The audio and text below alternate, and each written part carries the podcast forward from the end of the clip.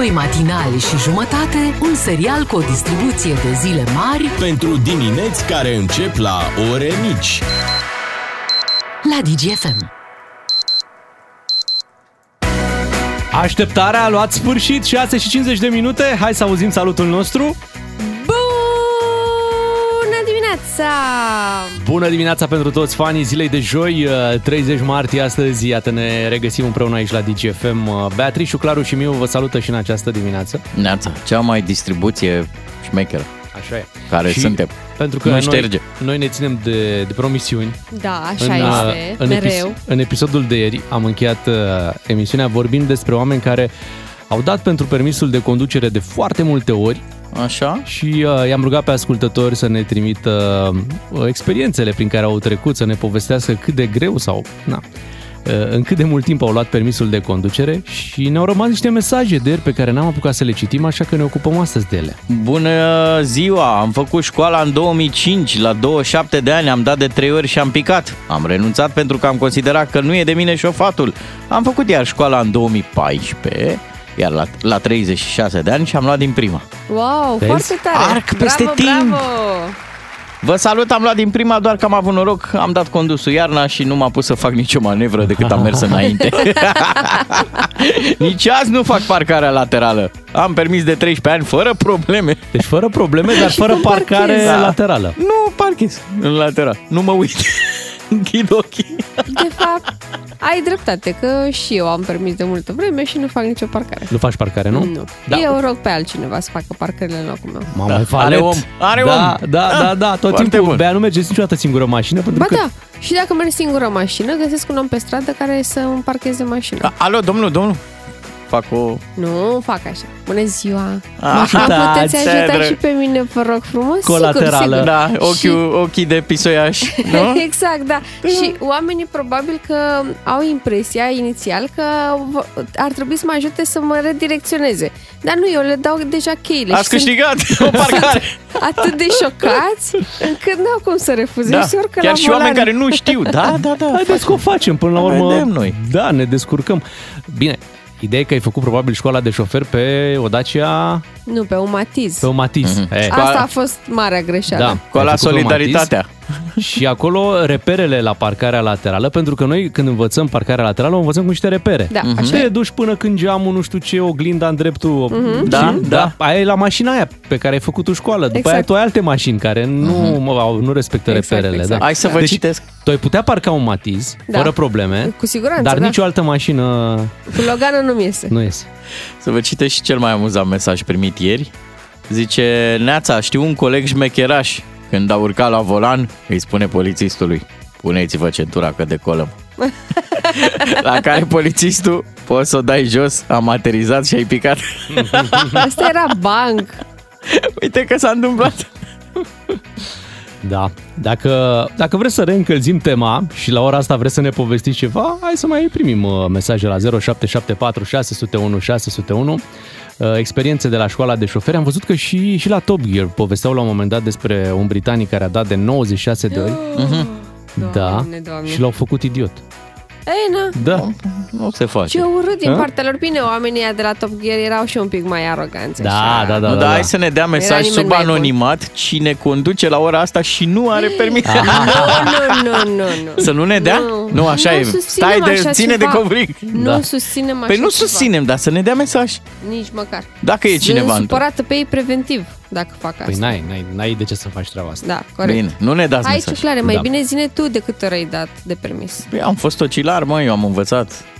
Plus că la Târgoviște luai din prima. A, de fără că la două Străzi. străzi Da. și o trecere de pietoni. Aveai și semafor în oraș? Aveam, aveam, dar acum îmi dau seama, voi aveți dreptate. Știți care era cea mai uh, interesantă întâmplare din viața unui târgoviștean? Mm. Să conducă la București. Și era legenda asta, când eram eu mic, că la București se conduce cu viteză. Ai grijă, ai intrat în București și vum, începe nebunia. Și mulți, în perioada, da, vorbesc de mulți ani, cu mulți ani în urmă, până să se deștepte lumea, Mhm. uh, lăsau mașina la intrare. Se intra în București, pac, și după aia te descurcai cu mijloacele de transport în comun. Pe vremea Așa, când da. se circula în București, când era, Da, da. când se Când putea merge puteai cu mașina. să mergi cu viteză. Acum Și nu fii atent. mergi cu viteză cu, în București că n-ai unde. Dar ce legendă m, semi sau aparent stupidă era, se mergea cu viteză, dar știți că drumurile în București erau și foarte proaste. Erau cu gropi, Mhm. multe. Și numai astăzi nu mi explic. Cum adică erau gropi și se mergea cu viteză, astăzi nu mai sunt gropi, dar... Mă, atunci avea lumea respect pentru șoferii de București. Mhm. Nu intrai printre Aia, ei. da, nu da, intrai. seama. Da. Acum ai văzut, nu mai are nimeni Acum, nici... dacă uh, mergi prin țară Păi. cu numere de București, vai de capul Da. tău. Și în Te București, claxonează când- și înjură toată lumea. Deci în București acum dacă ești, vezi așa. Dâmbovița, Clar, Da. Prahova, Giurgiu. Ilfov, Ilfov, Ialomița. Prahova, Ialomița, da. uh, Călăraș uh, și Telorman. Da. Eu ieri am văzut Hunedoara și cu volan pe dreapta. Deja mi se pare nivelul următor. Foarte bine. Hai să ne adunăm cu toții până la urmă. Suntem șoferi cu toții, nu Da, contează prieteni. numărul de înmatriculare. Suntem prieteni și în 5 minute vă aducem uh, știrile la DGFM. O să revenim uh, după ora Să 7. zicem de sorana mea la esențial. Ce? Ia. Hai nu, că nu trecem zice la nimic. esențial. La esențial. Bine. Sorana din Mă, Târgoviște. zicem de Sorana, dar zicem și de Ana Morodan. Adică una Sorana. bună, una așa. Da. What have you Morodan băbiți? Ok. Bine, revenim după 7. Bună dimineața! Beatrice, Miu și Ciuclaru sunt doi matinali și jumătate. Întreaga dimineață la DGFM. Ca să știi. Ne-am întors alături de ascultătorii noștri să mai citim două, trei mesaje primite pe WhatsApp în dimineața asta. Eu v-aș propune să citim unul și bun. Și senzual. Așa, ia zi. Bună dimineața! Am o prietenă mai emotivă și la examen, pierdută de fel, căutând schimbătorul, Așa. a pus mâna pe piciorul polițistului. Oh, A admis-o oh, de rușine. Oh, săraca, ce situație. Da. Săracul polițist, lasă Da. pe Păi săraca! săraca. ce e, Dacă situație. e mai emotiv, așa vă dați seama. Da. Doamnă, Mă, și a fost abuz în serviciu? ați băgat, vite- ați luat viteză. N-a fost, n-a fost. N-a fost abuz în serviciu, Nu? nu? Nu, nu, nu. Adică nu s-a mărit pragul, nu, Nu, s-a a fost micșorat pragul. tentativă de... Da, ok. Bine, hai să trecem la esențialul zilei. Avem subiecte importante imediat. O să vorbim să și despre Sorana Da, și uh, performanța ei. Uh, Până atunci, să, hai să ascultăm din playlistul nostru Alina Eremia cu Mario Fresh. Ai fost. Bună dimineața! Esențialul zilei. Ne-am concentrat ca să cuprindem cât mai mult. Vă mai aduceți aminte de ordonanța 13? Cine poate să uite? Da, când lumea a ieșit în stradă, domnul Dragnea băga acolo un prag pentru abuzul în uh, serviciu, doar că vremurile erau așa tulburi prin România, lumea era pusă pe proteste și n-a trecut uh, treaba aia. Cu când e pace, când Da. nimeni nu mai uh, protestează, Senatul avea pe ordinea de zi introducerea unui prag de 250.000 de lei pentru abuzul în serviciu, deci vreo 50.000 de euro. Da. Ce însemna asta? Că dacă uh, abuzul ăsta în serviciu s-a făcut pentru o sumă mai mare sau egală cu cei 50.000 de euro, se poate merge mai departe. Mhm. Cu o anchetă, cu un dosar penal. Dacă suma era mai mică, 400, uh, 49.999 de euro. în 5 tranșe, care e problema? Este sub, uh, sub prag. Da, mă, când nimeni nu credea că așa ceva mai e posibil, uite că prietenii noștri, PNL plus PSD plus UDMR, au zis hai să revitalizăm un pic societatea civilă, hai să-i scoatem din nou în stradă, apropo chiar au ieșit. Puțin oameni, dar s-ar putea să fie începutul unei frumoase prietenii între noi cetățenii și ei. Și nu ei. cred, nu cred, pentru că aseară Ministerul Justiției uh, a anunțat că va susține adoptarea unui prag pentru abuzul în serviciu de 9.000 de lei. Au, repar, Au, or să au dragă. scăzut pragul, da. L-au la dus mai 9.000 jos, de deci lei. sub 2000 de euro. Da, da, da. Îți dai seama, asta deja e un, uh, e un salariu la stat. Mhm. Am vrut doar să vă încercăm, mă. Da, să hai să vedem, vedem. dacă sunteți vigilenți. Bă, da, mare diferența de la 50.000 de euro la 2.000 de euro. Au, au lăsat de la ei 48.000 de Da, euro pentru Din pix, le-a abuzul scăpat, ăsta. le-a alunecat uh, pixul. Ce să faci? Asta e. Da, important e că s-a rezolvat, chiar dacă Mm, doar cu Stai presiune. să o vedem Stai un rezolvat. pic, Doar e cu o presiune propunere. publică, altfel nu se rezolvă lucrurile în România. Mhm. Eu îi felicit pe colegii mei de la Digi24, m-am uitat ieri, au fost uh, în priză așa și i-au prins cu făfârlica pe, pe politicieni, au stat așa cu, foarte atenți.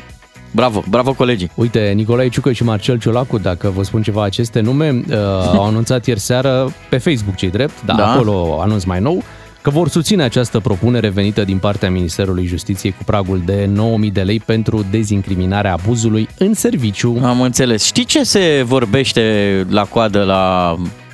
La ce vrei tu, la caise? Că au făcut zgomotul ăsta cu pragul. Ei știau că o să o dreagă, dar ca să nu mai fie lumea atentă la faza cu pensiile speciale. Că atâta ce ne-a zăpăcit, Mm. hai să vă dăm alta de rumegat. Acum nu știu dacă e adevărat. Da, apropo de pensiile speciale, tot colegii noștri la Digi24 au sunat diversi uh, domni care lucrează prin tot felul de funcții ale statului uh, român, după ce în prealabil au lucrat uh, în MEAI, de exemplu, au ieșit la pensie pe la 45-47 de ani, mă, și pe la 49-50 deja se angajează în altă parte, au Evident. deja o pensie Da, și se cumulează și cu noul salariu. și cu un salariu. Deci Da. au o pensie poate pe la 6, 7, 8 mii de lei. Sunt, adică au găsit Da, oameni da, da. care aveau 8 mii Da. de lei pensie, un salariu de încă 5-6 mii de lei, Uh-huh. deci ei pe lună luau lejer spre 15.000 de lei, totul legal. Da, nu- normal. Nu. Și oamenii spuneau, domnule, da, am muncit, e dreptul meu să am pensie, e dreptul meu să muncesc din nou dacă mai pot. Da. Eu am ascultat mai devreme știrile noastre și la un moment dat era o dezbatere în Parlament că, domnule, nu e frumos să zici de domnul Ciucă că el câștigă mult, 18.000 de, de lei, pentru că el a fost în teatru de operațiuni. Și eu nu știu ce mi-a venit, m-am mâncat undeva și m-am uitat, ia mă, cât câștigă un copil alocație. Da. 200 și ceva de lei. Bă, Da, 200. da, copilul n-a fost în teatru de operațiuni. Da, mă, dar acum ia, hai să ne gândim un pic și la echitate pe lumea asta. Câte guri are un uh, om de ăsta de a fost în teatru de operațiuni și de ce trebuie să fie discrepanța asta atât de mare? Adică la un copil nu reușești să-i dai 1000 de lei. Bă, 1000, da? Da, mă, dar pe copii dacă investi de mici cu bani mulți, nu e bine. Trebuie să Da. fie ușor. Nu trebuie să-i Se respecti. dezvoltă, Păi, cine după știe, aia- poate citește, poate și ia cărți. Da, poate pe urmă devin băieți de bangata. Nu Da, e, nu e. da, trebuie 200 de să-i lei. ții- Statul trebuie- român a zis, să-i ținem la 200 de lei ca, ca să nu scape Da, altfel, în situația sub campania control. electorală mereu, copiii sunt viitorul, deci noi pentru copii, Mhm. copiii noștri. Deci pentru un... Eu nu zic să nu-i Stai respectăm puțin pe că oamenii vorbim ăștia. aici de un general cu Da. mai multe stele. Adică sunt niște ranguri, Bogdan, sunt niște praguri. eu sunt de niște... acord, dar adică, nu vi se pare, adică nu e, e în regulă să-i răsplătim și să le dăm salarii Da. decente și pensii decente, dar nu- dacă diferența asta e atât de mare, să presupunem că am fi un stat foarte, foarte, foarte sărac. Da. Deci pe unii pur și simplu îi neglijăm, da, și pe ăștia, copii, tăiați mă, de copii ne debarasăm, Mhm. copiii nu ne interesează. Dar ăștia care au fost în teatrele de operațiuni, Da, să știi că dacă, uite, faci o comparație, că tot timpul ne comparăm cu alte state care o duc mai bine. Deci dacă pui alocația unui copil din România versus alocația unui copil din America, de exemplu, Da.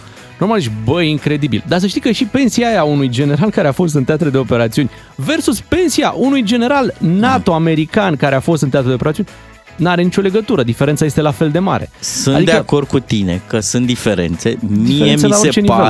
Pare că în România inechitatea socială ajunge până în, la momentul în care te doare pe tine epiderma, te doare pielea, adică nu-ți vine să crezi că unul poate să ia 18.000 de lei pe lună și un, un profesor, o învățătoare să se trezească la sfârșitul de, a unui ciclu de cotizare, de cotizare, atenție, de 30 de ani Da. și să ia 2-3 mii de Da, lei. da, Bă, acolo nu e în nu regulă. sunt 18.000 de lei, nu sunt doar pensie, sunt pensie plus salariu de prim-ministru. Da. da. Și în partea altă vorbim doar de salariu sau doar de pensie. Poate ar trebui aranjată treaba astfel încât tu dacă ai ieșit de la, pe- la pensie lucrând la stat, să nu te mai poți angaja tot la stat. Așa ar fi normal. Sau să nu mai poți să iei un salariu tot de la stat. Să lucrezi pro bono dacă vrei tu și e plăcerea ta. Oh. Și te plictisești acasă. Da, hai să vorbim și despre lucruri Oh, mai importante, m-a obosit despre, subiect. despre omenire, despre viitor. Te rog. Elon Musk și uh, mai mulți experți în inteligența artificială au cerut într-o scrisoare deschisă o mică pauză de la aceste sisteme AI de inteligență crezut că e o artificială. glumă prima Nu e oară. o glumă, nu. Da. Nu, pentru că lucrurile au scăpat de sub control. Acum câteva zile au apărut niște fotografii cu uh, Papa Francisc uh, îmbrăcat într-o geacă super scumpă mergând pe, pe stradă. Da. Și, Și- era o imagine generată de inteligență artificială. Da, dar nu părea un fake news, adică nu avea elemente care să te pună pe gânduri că cineva a trucat o poză, Da, nu era părea foarte bine făcută. foarte bine făcută. Și mulți, bineînțeles, uh, bă, s-au panicat. panicat, s-au ultragiat. Au zis, băi, ce e asta? Uite și tu cu ce geacă de nu știu câți, câte mii de euro are papa. Când Întrebarea e, poate vreodată omenirea să ajungă la genul ăsta de concesie și de, cum să zic, uh, denumitor comun, încât chiar absolut toată lumea să ia o pauză? Hai să o lăsăm mai ușor cu inteligența artificială până ne prindem de rău pe care poate să-l facă? Poate să facă rău. trebuie stabilite niște limite. Crezi? Trebuie nu, dacă, nu va fi delimitat- totdeauna un, un nebun într-un laborator Ba care da, zice... China. Dacă toată planeta zice, ok, punem pauză șase luni, eu nu cred că cei din China se vor opri șase luni și vor avea un... Că aici e temerea, că ei vor avea după aia un avans mult prea mare. Pentru că în lumea asta a inteligenței artificiale vedem progresele făcute în doar câteva luni de toate aceste sisteme uh-huh. și nu e foarte clar acum unde se poate ajunge. Că la început te bucuri, că te ajută, că uite ce reușește să prindă din urmă Da, nu niște poți să lucruri. faci o prognoză clară a, a consecințelor. Mă, Elon Musk. Elon Musk e un vizionar, da? Da. Da. E un, un om Unul dintre cei mai inteligenți care oameni. e preocupat de viitor. Dacă el vede o problemă în treaba asta, ar trebui să spui așa niște semne de întrebare. Așa e. Și pentru amuzamentul tuturor, timp de șase luni vom trimite mail-uri cu porumbei. Doar așa ca să vedem Dar cum e. e- n-are treabă Nu, mail-ul mă, cu eu glumesc. inteligența artificială. Glumeam. Măi, Ziceam măi, așa, să- măi. să facem un Ia, Hai să experiment. trecem la Sorana Cârstea. Hai să povestim despre Sorana Cârstea. Te rog. Păi ce să vă zic? Știați că e din Târgu Mureș, E că din v-am Târgu tot Mureș, zis, da? Da. A... Ia uzi. Bravo. A bătut-o pe Sabalenka, care e numărul 2 mondial, care nu prea a știut să piardă anul ăsta, nu prea a pierdut meciuri. Mi se pare că e la al treilea meci pierdut. Uh, face un salt Sorana Cârstea pentru această calificare la Miami în semifinale. Va face un salt de 33 de locuri AT, uh, WTA. Uh, ce să vă Sorana mai... Cârstea a bătut cu 6 la 4, 6 la 4. E important și scorul. E important și scorul. Este I-a a, scos doua, tenisul din cap. este a doua cea mai bună performanță a ei, uh, calificarea în aceste semifinale de la Miami, după ce în 2013, acum 10 ani, a ajuns până în finala Rogers Cup, acolo unde a fost învinsă de Serena Williams. Ce ne bucură? Că ne uităm din nou la tenis și ne mai bucură faptul că e, deși e pe partea cealaltă a carierei, adică e, acum are 30 și ceva de ani Sorana, 32 mi se pare, uh, joacă cel mai bun tenis al ei. Bravo! Și Frumos! este pentru prima oară când uh, învinge o jucătoare din top uh, 2 WTA. Ia uzi, bravo, bravo Sorana Cârstea. Are și un uh, culoar bun, zic aici în România. Uh, Simona e în pauză în perioada, în perioada asta și știi cum, lumea cumva se concentrează pe performanța Soranei și uh, cred că merita și ea treaba asta care se întâmplă acum. Da, poate Hai. câștigă turneul, ar fi superb. Hai să venim uh, și cu o altă veste, din păcate foarte tristă. Uh, a murit interpretul de muzică populară Tiberiu Ceia. Uh, Tiberiu Ceia este cel care cânta piesa asta. veșina noastră Scoace capul prefireastră Să văd că frumos Drag și luminos Nu știu voi, dar eu am copilărit cu piesa asta.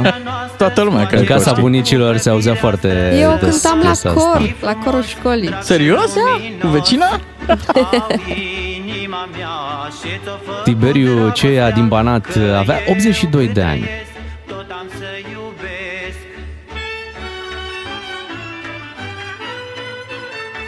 Și uh, s-a născut în 1940 în Timișoara. Asară trec cu călare Pe la poarta ta și mare Ce zări la lumânare Năcăjită tare Asară trec Uite, asta e frumos la, la muzică și la muzica populară, că deși noi nu prea ne întâlnim cu, cu playlisturile noastre, tu ai cântat-o la cor, noi auzeam în copilăria noastră chiar așa. și uh, iată, o melodie uh, care... O, ne- o melodie nemuritoare. Uh-huh, exact așa este. Îi mulțumim uh, lui Tiberiu Ceia pentru tot ce a făcut. Suntem la 7 și uh, 21 de minute. Vin știrile imediat. Rămâneți cu DGFM. Bună dimineața, vă spunem, uh, ați auzit ce a pățit Ana Morodan, nu? Ce a Da, pățit, domnule normal. Ana Moroda? Păi a fost surprinsă, Că eu nu știu. prinsă de poliție, de două ori într-o zi, că să ai și ghinion, știi? Mm. Prima oară n-a, adică nu, nu s-a supus uh, controlului, verificării, știi, dacă a, a băut, dacă are substanțe la bord, știi? Și a doua oară, când a fost prinsă, uh, totuși au testat-o. Da, Și- pentru că ea nu suflă, ea insuflă. Așa e. În sfârșit o să povestim ceva mai târziu, după ora 8, uh, toată întâmplarea asta, care te pune un pic pe gânduri, așa. Nu? Mai ales că vorbim de cineva care are mulți urmăritori. Da, Și, E o lecție uh, acolo pe care trebuie să o e învățăm. Ceva. Avem însă o altă lecție despre care vorbim imediat, lecția căsătoriei. Asta Da? e o lecție dureroasă. Depinde, depinde. Depinde cu cine vorbești, clare. Da, Da. și depinde în ce, în ce etapă a vieții ești. Uite, dacă o întrebi pe Bea, acum, care e Da. proaspăt căsătorită, Ar vinde căsătoria, ar endorsa-o. da, Mai sunt proaspăt căsătorite ar după da ce a like trecut cu două mâini. un an de la Da, nuntă da, și da. Mai știu, mai normal, știu. normal. Păi doi nici de nu- la cununie? Da, nici nu s-a Ia, terminat un ia, an de fii miere. atent, hai să facem un, un început de reclamă. Te rog. Căsătoria, încercați și voi. Și plus că tu nu ai un an de la nuntă, pentru că dacă A, soțul da, tău corect. lipsește Șase șase luni. luni, tu ai șase luni de la nuntă, Da. că se pun doar lunile Tu ai în care căsătorie acasă. bisectă. Da, da, da, da, Da. corect. Hai că vorbim imediat, o să aflați și de la ce ne-am luat noi cu căsătoria, dar vrem să auzim și părerea voastră în această dimineață, dacă sunteți pro Da. sau împotriva căsătoriei.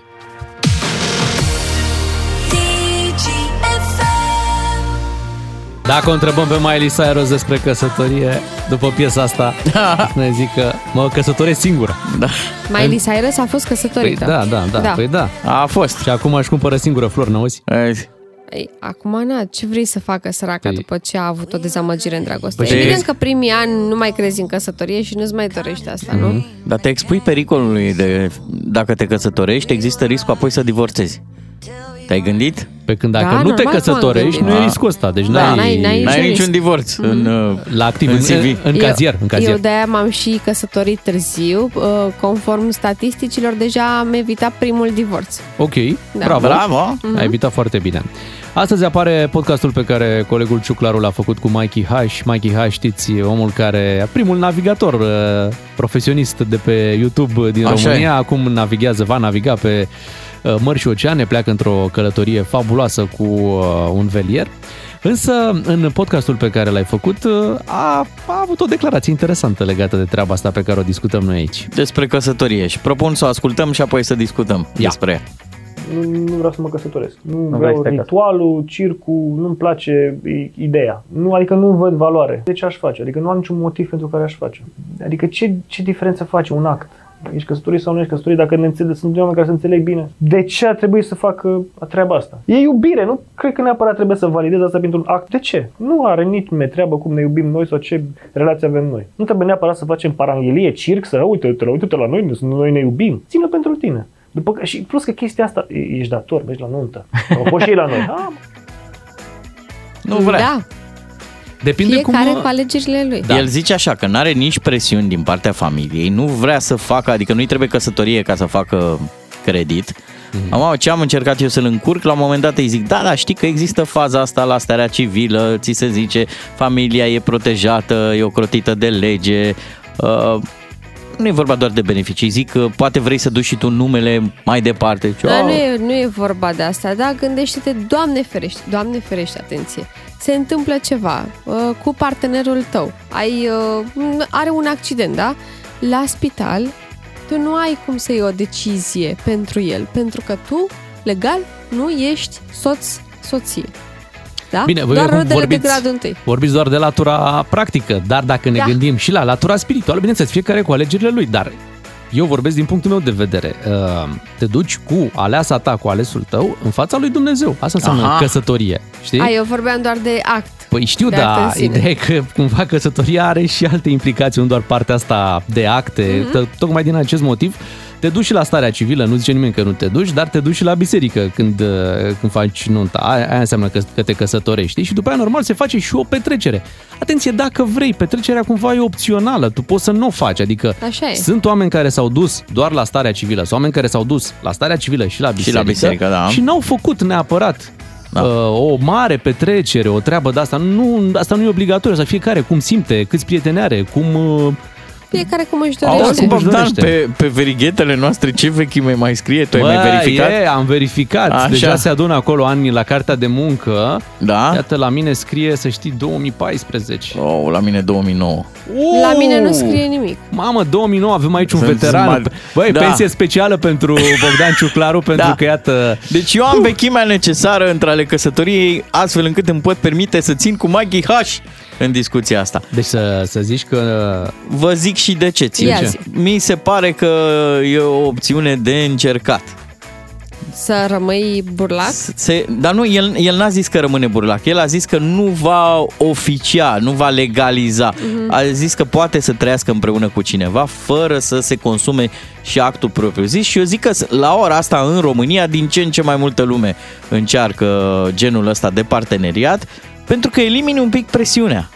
Nu știu de ce, după întâmplarea în sine, deci după căsătorie, Băi, parcă nu mai e aceeași poveste. Păi deci un act schimbă, dar tu, tu De zici ce? că un act schimbă, dar în rău? Schimbă. Păi, În stai rău? Schimbă, un pic, da. aici Am, e o, Uneori e o schimbă. problemă la tine, Bogdan Ciuclaru. N-am zis Dacă că tu schimbă la crezi- mine. Dacă tu crezi că un act că nu s-a întâmplat la tine, dar dacă tu crezi că un act poate schimba, e o problemă, pentru că din Dacă- propria dar nu mea știți experiență că- nu s-a întâmplat nimic peste noapte, nu s-a Uite, degradat nimic. eu zic așa. Deci la început. Un act schimbă, dar în bine. Și zic și de ce. Ia. Uh, Sunt foarte multe cupluri, poate cunoști și tu, care nu, nu au făcut niciun pas, sunt împreună de 10, 12, 13 ani, mă, și parcă nu, nu avansează, nici nu și-au pus problema să facă un copil, poate și-au, făcut, și-au pus problema prea târziu, nici nu și-au luat o casă, nici n-au început nimic, pur și simplu trece viața așa, știi? Că viața vedem, trece, trece repede. Adică, Asta după, sunt știi? de acord cu tine, Și dar asta oamenii- după reperele noastre. Pentru că eu am astfel de Da, prieteni. da, apar niște regrete după, știi? Și Dacă zic, apar. Bă, da, uite, poate nu am cred că ratat. apar. Cred că sunt acești oameni care aleg să nu se căsătorească, să nu facă un copil, sunt niște oameni asumați care au motivele lor. Ideea e așa, că Nu, noi suntem adică- obișnuiți să trăim după această convenție. Dar eu și fac această provocare cu ascultătorii DGFM. Eu am curaj să pun pariu că sunt oameni care trăiesc împreună Mhm. și care probabil ne ascultă la ora asta, care deși n-au oficiat actul căsătoriei, pot fi fericiți. Adică eu, eu îmi iau libertatea asta de a crede că și de partea cealaltă există fericire. Dar eu, întrebarea fiind e- căsă, eu fiind căsătorit. Da, întrebarea e, amândoi și-au dorit asta sau doar unul a zis, băi, eu nu vreau să mă căsătoresc și celălalt partener a zis, a acceptat într-un final ideea știu asta, asta. că bă, el nu vrea și atunci trebuie să Eu îl iubesc mă prea setez. mult. Da, și mă setez și eu că nu, că nu vreau. Pentru că întotdeauna, cred, cred că întotdeauna la unul dintre ei a existat dorința, speranța că acest lucru se va întâmpla, că o va cere sau că în sfârșit se va pune problema și se va întâmpla. Doar că nu s-a întâmplat și atunci uh, vine dintr-o resemnare, zici, nu mi-am dorit, știi? Hai să vorbim cu ascultătorii, mi se pare mult mai important așa. 031 400 2929. Sunteți pro sau, Sau ca contra? Mikey H Căsătorie. contra căsătoriei? Eu sunt pro-căsătorie, spune cineva într-un Da. mesaj. Niciun bărbat nu trebuie să rămână nepedepsit. Oh, fă, fă. De ce tot voi, bărbații, sunteți uh, pedepsiți atunci când vă căsătoriți? Pentru că trăiți în puf. Nu trebuie să faceți de mâncare, curățenie, să aveți grijă de copii, să faceți aia, să faceți aia, nu faceți nimic, trăiți ca niște sultani în casă.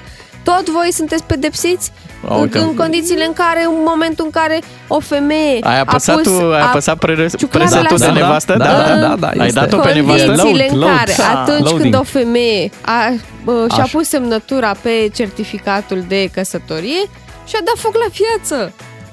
Mamă, ce răsturnare de situație. Bun, 031 400 2929. Hai să vorbim cu Cătălin din Timișoara. Neața, Cătălin. Neața. Bună dimineața! Da. Neața. Care e părerea ta? Ești uh, pro sau uh, ai fi deschis și la o variantă fără căsătorie? Nu, pro-căsătorie 100%. Care ar fi argumentele? Ei, dacă suntem o țară creștină, nu? Ne numim creștini și avem frică de Dumnezeu. Dar aici nu e vorba de o țară. Zine despre tine. Adică tu ai făcut... Nu, nu, nu. Da, Bine, dar ia exact fi asta atent, zic. ia fi atent. În țara asta creștină și cu frică de Dumnezeu există tot felul de oameni, de toate religiile. Da. Așa, n-au și ei voie să trăiască pe pământul ăsta? Păi stai puțin, Au căsătoria se voie, poate face au în orice voie, dar- religie, Bogdan. Nu, Nu am, așa a fost nu dar ai problema, luat-o pe că de chestia asta de toate. parcă trebuie să punem noi regulile pentru toată Păi lumea stai la fel. puțin, el a zis pentru el, Suntem Cătălin. mașini. Stai un nu, pic. nu, deci eu, părerea mea m-ați întrebat, nu? Așa zic. Păi așa a fost, da. Aici Da. ai dreptate. Deci, Da. părerea mea sunt pro-căsătorie. Bravo.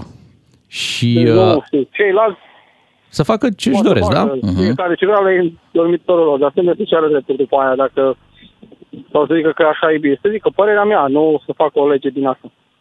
Bine, Cătălin, îți mulțumim pentru, uh, pentru telefon. L-ai enervat puțin pe colegul A, nu, Ciuclaru. nu, Dar corelarea uh, asta m-a trece, deranjat un trece el peste. Păi nu, corelarea asta are și o logică, că ți-am spus, asta Există e familii și de agnostici și de normal, atei, normal că bineînțeles. există, dar eu zic că cei mai mulți dintre cei care fac pasul în căsătorie îl fac și din acest motiv, de a-ți Da, știu. oficializa relația în fața lui Dumnezeu. Foarte e frumos, da. Ceva ce se întâmplă. Și eu Bun. am făcut.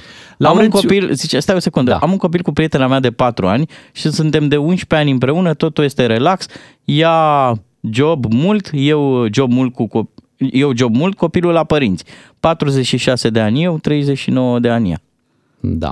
Hai să vorbim cu... Sunt foarte multe telefoane. Asta Te te, rog, anunț. te rog. Da? Bagă. Iuliana din uh, Bistrița. Neața. Neața, Iulian. Neața, Neața. Neața, bună dimineața! ia zi, Ia pro zi. sau contra?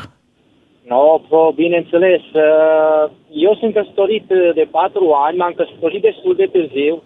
Dar vă spun un lucru, îmi pare rău că nu m-am căsătorit mai de tânăr, pentru că când ai o soție, o soție foarte responsabilă și o soție serioasă, este o căsătorie foarte frumoasă. Uh-huh. Deci eu pot să vă spun că am o fetiță și un băiat, o fetiță de o lună și băiatul de 2 ani juma- jumate, dar uh, vă spun, căsătoria, părerea mea, este un lucru foarte frumos. Acum, poate nu la toți, dar la mine pot să spun că chiar, chiar sunt binecuvântat, adică slavă Domnului. Și Bravo, am să vă Iulian. spun, spuneați dumneavoastră înainte, foarte important ca înainte să mergi la biserică, să fie oficiată căsătoria, pentru că până la urmă cred că este bine ca cineva să ceară o binecuvântare, o rugăciune pentru Evident. Este un lucru foarte important, da. Da. Mulțumim, Iulian, pentru uh, telefon. Hai să mergem la Marius. Uite, nu, nu, stai, stai, stai, Da, mă, stai, dar stai. trebuie Marius, să echilibrezi discuția. Dacă nu mă lași să echilibrez, uite, suntem de 23 de ani împreună, dar nu suntem căsătoriți legal și suntem fericiți așa, totul a venit de comun acord. Eu sunt ortodox, el reformat. Fii atent. Bagă-te. Tocmai ca să echilibrăm, vorbim cu Marius din Constanța, dacă nu mă lași să, să dau Neața, șansa Marius. să-ți aduc Bună aici dimineața. ascultători. Neața, Neața, Marius. Marius. Ia zi. Bună dimineața! Uh, n-aș putea să spun că sunt uh, pro, deoarece am să vă spun pe scurt povestea uh, pe care o trăiesc cu soția mea. Uh, nu suntem căsătoriți, suntem împreună de foarte mulți ani, avem un copil, avem un business cu multe cifre, cu multe zerouri. Uh, nu ne-a afectat viața sub nicio formă acel certificat. Uh, evident că este la atitudinea fiecăruia suntem creștini ortodox, mergem, felicităm prietenii noștri, participăm la evenimente, uh, nunți, botezuri și Marius, așa stai un mai pic ca să departe. înțelegem. Deci voi nu sunteți căsătoriți, da? Deci e că ai- ai zis Exact, soția, dar da, îi- îi da, spui nu suntem soție căsătoriți. iubitei tale. Da, aș putea spune soția, adică... Așa ai spus, doar soția. pentru că nu avem un act, nu pot să-i spun că nu Ba este da, ba da, soția. este, Ah, nu, ce dar, drăguț. dar interesant că îi Dacă spui... e partenera lui de viață, Da, da. normal că poate Da. să spună cum vrea el. Cum să nu? Da, pe de altă parte, cum spunea și uh, doamna mai devreme, noi, uh, bărbații, mereu suntem, uh, ne-am căsătorit și suntem pedepsiți.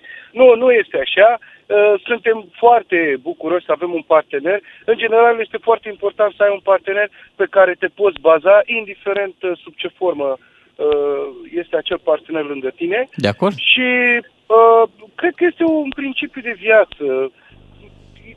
Poate uh, asta era educația înainte și mulți o făceam sau făceam pasul ăsta datorită părinților care spunea, băi, nu te căsători până nu, sau nu faci un copil până nu te căsătorești, mă faci de rușine, uh, ne știu vecinii, ne știu neamul, uh, știți? Cred Dar că zine asta cum a fost era- la voi, cum au reacționat părinții, că poate ei se așteptau ca la un moment dat să vă căsătoriți, nu? Uh, cred că și acum așteaptă.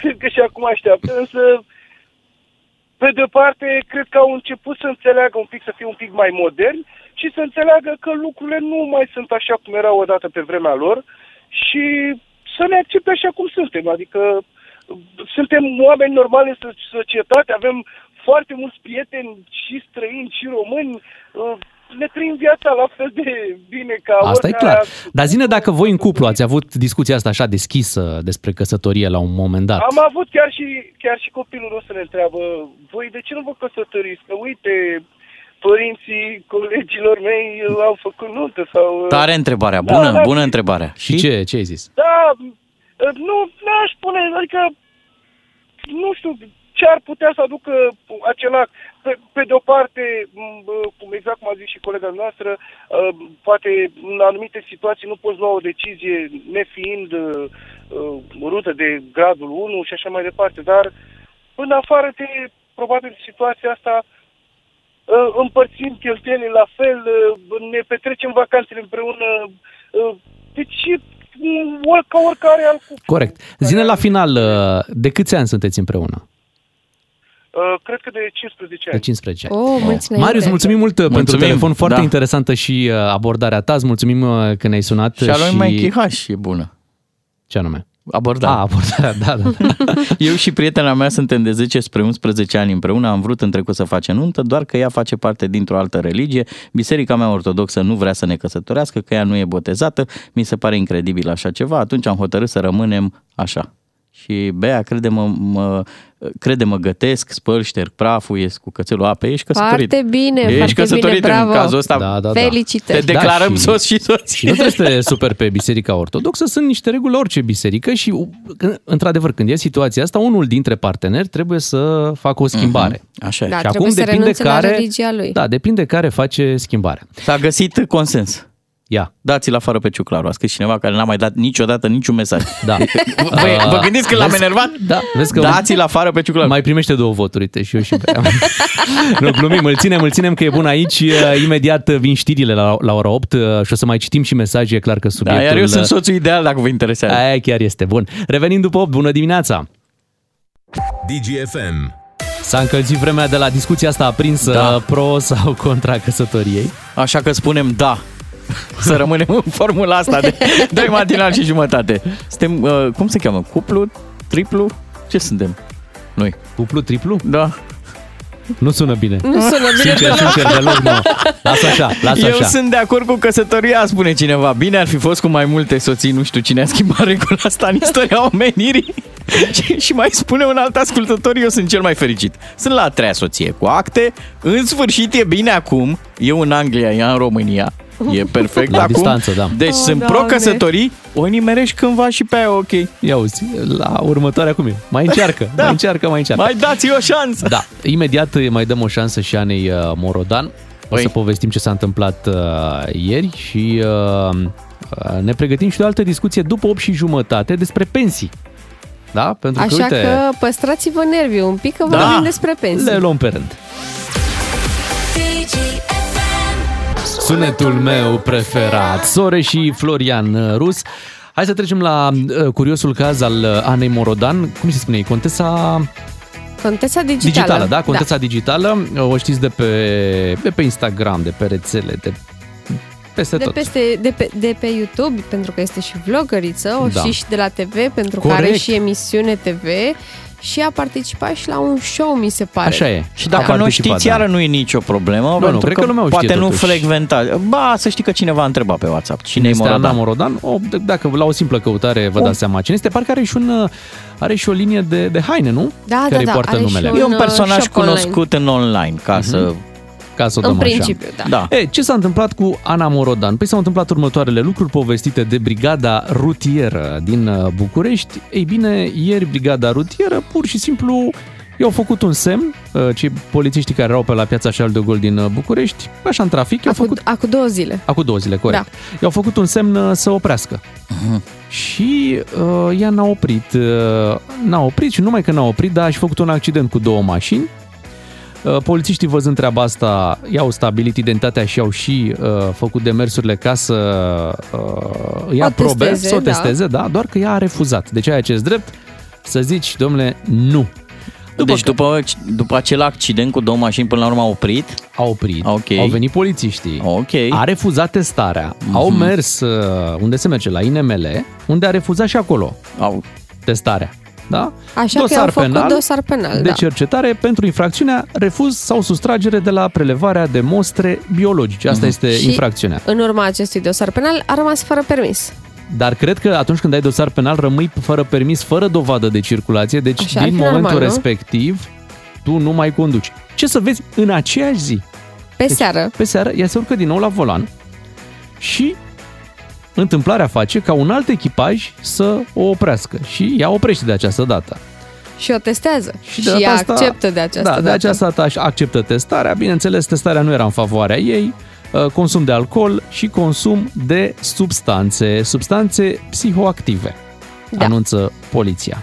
Și a fost reținută pentru 24 de ore, apoi uh, ieri a fost eliberată și plasată sub control judiciar pentru 60 de zile. Uh, Tot ieri după ce a ieșit de la... înch- Mă rog, de unde a fost reținută? Păi, din arest acolo. Din Din arest, arest, da. așa, de ce Că ți nu, jenă? nu um, n-aș vrea să zic închisoare, că Păi n-a nu e, fost nu e, chiar la arest, închisoare. arest, da, atenție, din arest. În da. Mhm. arest sunt și frații tăi, și multă lume care are probleme în perioada asta.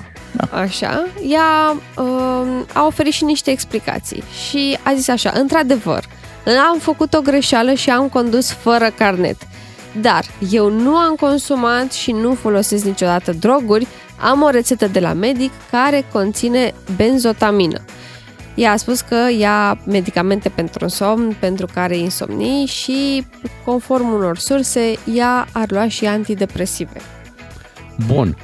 Înțeleg că vrea să se apere Există dreptul prezumție fiecăruia. de nevinovăție Păi- și cel mai probabil de aici încolo va urma un proces în care ea trebuie să, să demonstreze. E foarte corect ce spui tu, dar dacă lucrurile ar sta exact cum le expune ea, de ce a refuzat în- la prima oprire și primul drum către INML în ziua respectivă prelevarea de probe? Adică, Mm. în momentul în care spui eu nu consum, n-am nimic, Da, și mai e chestiunea aia cu alcoolul pe care nu o mai pomenește, adică eu nu consum droguri. Da, dar vezi că poliția spune alcool și droguri.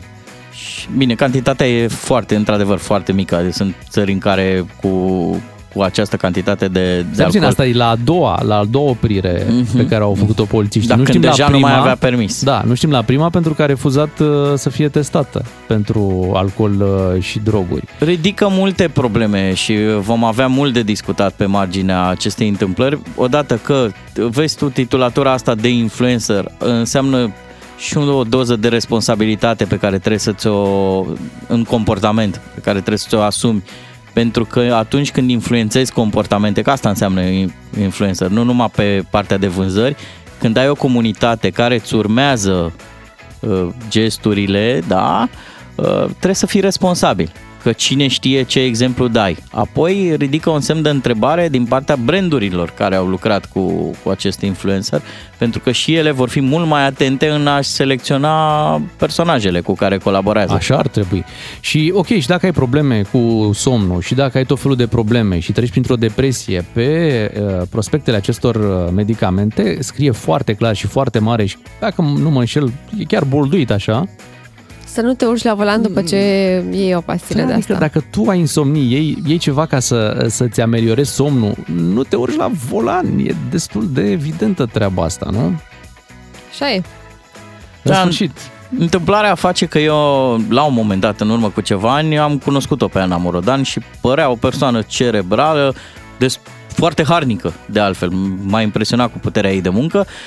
Dar vezi tu, uite, și în podcast zicea Mikey H că succesul te poate distruge. Sper să nu fie cazul acela clasic în care după ce ai un succes fulminant și toată lumea îți suflă în partea dorsală, tu să crezi că poți face anumite lucruri uh, ca și cum nu ai mai fi uh, egală cu ceilalți. În fața legii toți suntem egali, că suntem influencer, că suntem vedete, că suntem... Ei, Aici ai o chestiune logică, da? Ai încălcat legea, plătești. Pe de altă parte, uh, chiar dacă pe Instagram sau pe alte rețele viața unui influencer pare impecabilă, Așa e. deci fără nicio problemă, În- pare că Vă zic eu că 90% dintre cazuri nu este impecabilă. Și Oamenii în online nu sunt ceea ce par, așa cum nici Pentru că Ana sunt Morodan- oameni. Da, nici Ana Morodan nu e în viața reală așa cum e în, uh, în online. Adică ea în online a jucat un rol. A jucat un rol al unei parodii de influencer, ca să zic așa. Ea făcea mișto de ceilalți influencer, ducea în absurd comportamentul influencerilor pe care, de care e plină România, da? Uh, și avea ce, ce are uh, și în viața reală și pe online, un umor și, un, și o inteligență foarte bine accentuată. Uh, dar nu luați de bun tot ce se prezintă în online. Nu există oamenii ăia doar fericiți, familiile alea Exact. perfecte. Nu, chiar nu există. Dar în momentul în care sunt probleme și tu știi că ai probleme și în sfârșit știi că e medicamente sau în sfârșit fiecare are problemele lui, fiecare are rețetele lui, da? Bă, ești influencer, da. ai responsabilitatea asta de care zicea și Ciuclaru. Ai comis-o odată în ziua respectivă, oricum era o problemă, oricum avea un dosar penal. Uh-huh. Bă, nu te mai urci a Potolește-te, doua da. oară. Nu e, deci, Asta, îi se poate, adică nu e asta că... e dezamăgirea. Da. Neața, dragi matinali, spune cineva, medicamentele uh, de care spune Morodan nu ies în testul făcut. Antidepresive în niciun caz. Înseamnă că mai mult de jumătate din populație nu ar mai trebui să conducă. Asta Da, îți dai seama, acum a găsit și o Intrăm pe un explicație teren al cumva... specialiștilor. Da, da, da, dat acolo explic. Trebuia să spună ceva, bineînțeles că presa o aștepta, e un interes foarte mare pentru acest caz, fiind o persoană destul de cunoscută în România, cu foarte mulți urmăritori și atunci normal că interesul este foarte mare.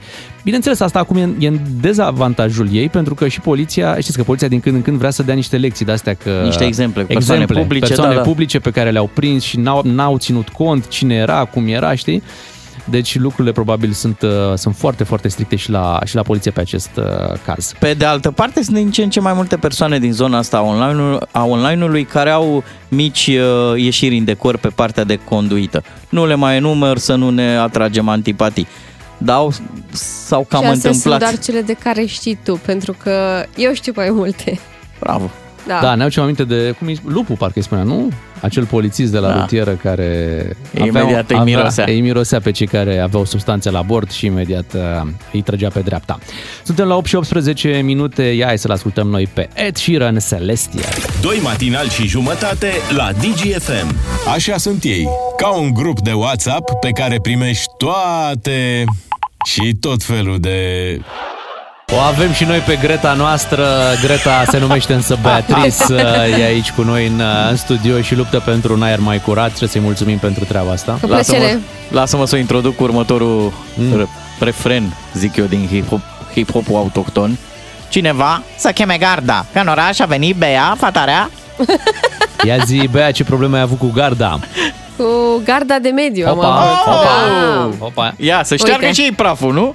Uh, Da, în luna februarie, după câteva zile în care efectiv nu mai suportam mirosul din Popești, am uh, decis să sun garda, Ok. să chem garda. Ce, era un miros ce? Un miros specific sau ce? Un, Un miros, miros, uh, oribil de gunoi cu ceva arsur, uh, fără oribil, să fie oribil. în jurul blocului ceva evident. Nu? Fără să fie, da, nu, nu, nu, ardea dar nimic, și nu. doar seara se întâmpla treaba asta. Cine e gunoi strigă, o, oh, oh. Și într-o zi, după ce mă, uh, într-o seară după ce mă întorceam de la sală, mirosea atât de urât și deja era un pic de fum în, în tot Popești, adică era plana fumul.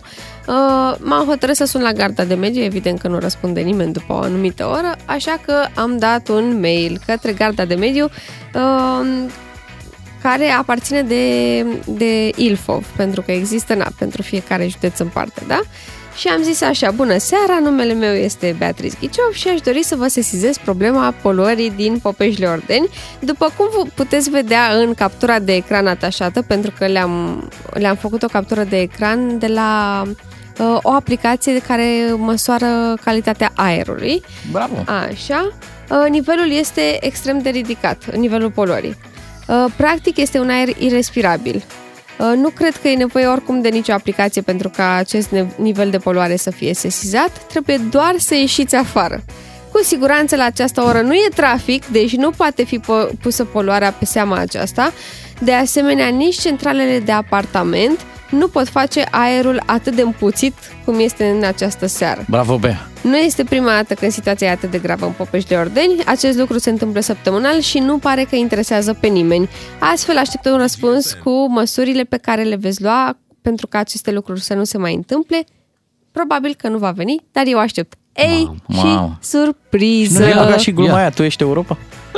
Nu am așa. făcut nicio glumă. Bun. Surpriză, am primit uh, un mail înapoi de la Garda de Mediu după 30 de zile. Deci la, de, tu ai sesizat poluarea într-o zi și la 30 de zile, cum e termenul legal, ei nu țin cont că acum e poluare. Uh-huh. Nu, deci răspundem la 30 de zile. Da, E bine. așa. Da.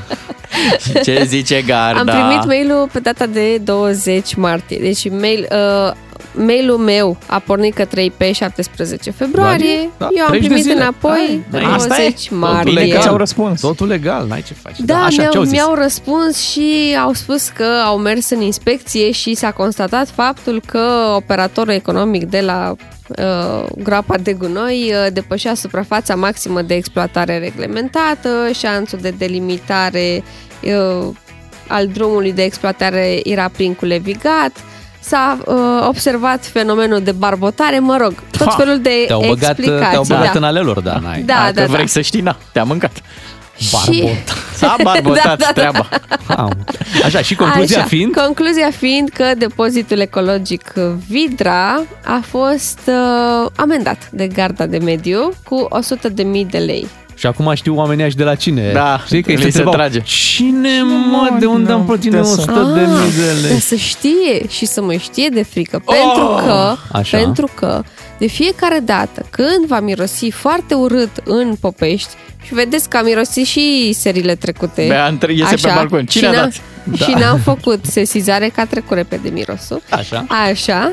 Uh, De fiecare dată când va mirosi urât, eu voi depune o sesizare la garda de mediu pentru că oamenii ăștia Bravo. Măi băieți, Bravo, deci nu, ca așa e. să vă explic, uh, mirosim o travă, inspirăm Așa e. o travă, nu vă puteți închipui cât, cât de toxic a fost totul. Era ca și cum, nu știu, cred că mai bine mă, uh, fumam în, în seara aia două pachete de țigări, Era mai gravidă bine, nu? fiind, da, și era același lucru cu aerul pe care îl inspiram. Nu mi se pare normal. Bravo. Și în uh, finalul uh, explicației pe care mi-au uh, trimis-o cei de la Garda de Mediu Ilfov, au zis așa, de asemenea o altă sursă de poluare în zona de sud-sud-est a municipiului București este activitatea ilegală a locuitorilor din satul Sintești ca- care incinerează deșeuri. Bine, asta e bănuiesc știută, că dar nu se poate acolo- face nimic, da, e ciudat. Acolo nu cred că poate interveni nimeni pentru că nu ne băgăm la așa ceva, nu? De Așa ce? E. Pe cum? Ei, dar cum? Dar cine are curaj să se ducă Băi, acolo, stai un ciuclare? pic, mă. Da. Bine, 8 și 26 de minute, știri imediat. După vorbim și despre pensii, v-am promis treaba asta. Beatrice, Miu și Ciuclaru abordează probleme și situații. Nu se joacă la DGFM. Ca să știi... Ați auzit, uh, șeful Wagner uh, îi cere Dianei Șoșoacă să vorbească mai tare. Totuși, dacă ar vorbi și mai tare decât Da. vorbește, cred că ar fi Exact. o problemă cu poluarea fonică. Adică Exact. deja s-ar Mersi. auzi până la Moscova. El e departe, da. Eu, eu ușor să-i zici, noi aici Da. o auzim foarte tare și acum. Exact. Deci și acum e foarte tare vocea ei, adică să dai și mai tare. Da, o ciu- ciudată suprapunere. Vocea Rusiei cu vocea doamnei Șoșoacă. Cine ar fi crezut? Păi nimeni, îți dai seama. Da, nimeni Toată nu lumea a s-a crezut aștepta. că ea se ducea cumva la ambasada Rusiei până acum să audă și partea cealaltă. Știi că e chestia Pentru asta? echilibru. Hai să auzim ce spun și ceilalți. Poate au și ei motivele lor pentru care au invadat o țară și o țin în război de un an. Hai să mergem să ascultăm argumentele. Doamne ferește. Da, și mulți se gândeau că de-aia se ducea pe acolo, pe la... Mă gând acolo, uite că... Ce treabă. Bun, hai să vorbim despre pensii. O discuție despre pensii vă așteaptă aici la DGFM la 031 400 2929. Asta după ce avem un vicepreședinte PNL care a zis că o pensie de 4.000 de lei este o pensie de subzistență. Așa este văzută, da? Uh, hai să vedem dacă este așa, nu este așa. Încercăm să vorbim cu ascultătorii noștri în această dimineață. La DGFM urmează o discuție specială despre un uh, subiect special, uh, pensiile, pensiile din România. Avem uh, o declarație, cel puțin interesantă, i-aș spune, o declarație venită de la un vicepreședinte PNL, este senator, domnul Virgil Guran, sigur ați auzit de domnul Virgil Guran și hai să-l și ascultăm cu ce a avut de declarat în legătură cu pensii. Haideți să o lămurim. Pensiile militare sunt pensii de serviciu, nu sunt pensii speciale, să fie foarte clar. Că văd că mai nou vorbesc foarte mult despre armată cei care nici n-au făcut armată, măcar alea șase luni sau ceva de genul acesta și știu exact ce este de făcut în sistemul de apărare. Trebuie să-i tratăm uh, cu respect. De exemplu, la Ministerul Apărării, din câte știu, pensia medie este de aproape 4.000 de lei. La 4.000 de lei nu putem vorbi de pensii speciale. Este pensie de subsistență, din păcate, în momentul de față și totuși sunt oameni pregătiți, oameni instruiți care au trecut printr-un proces de instruire, vă spun eu, care am trecut prin asta foarte greu.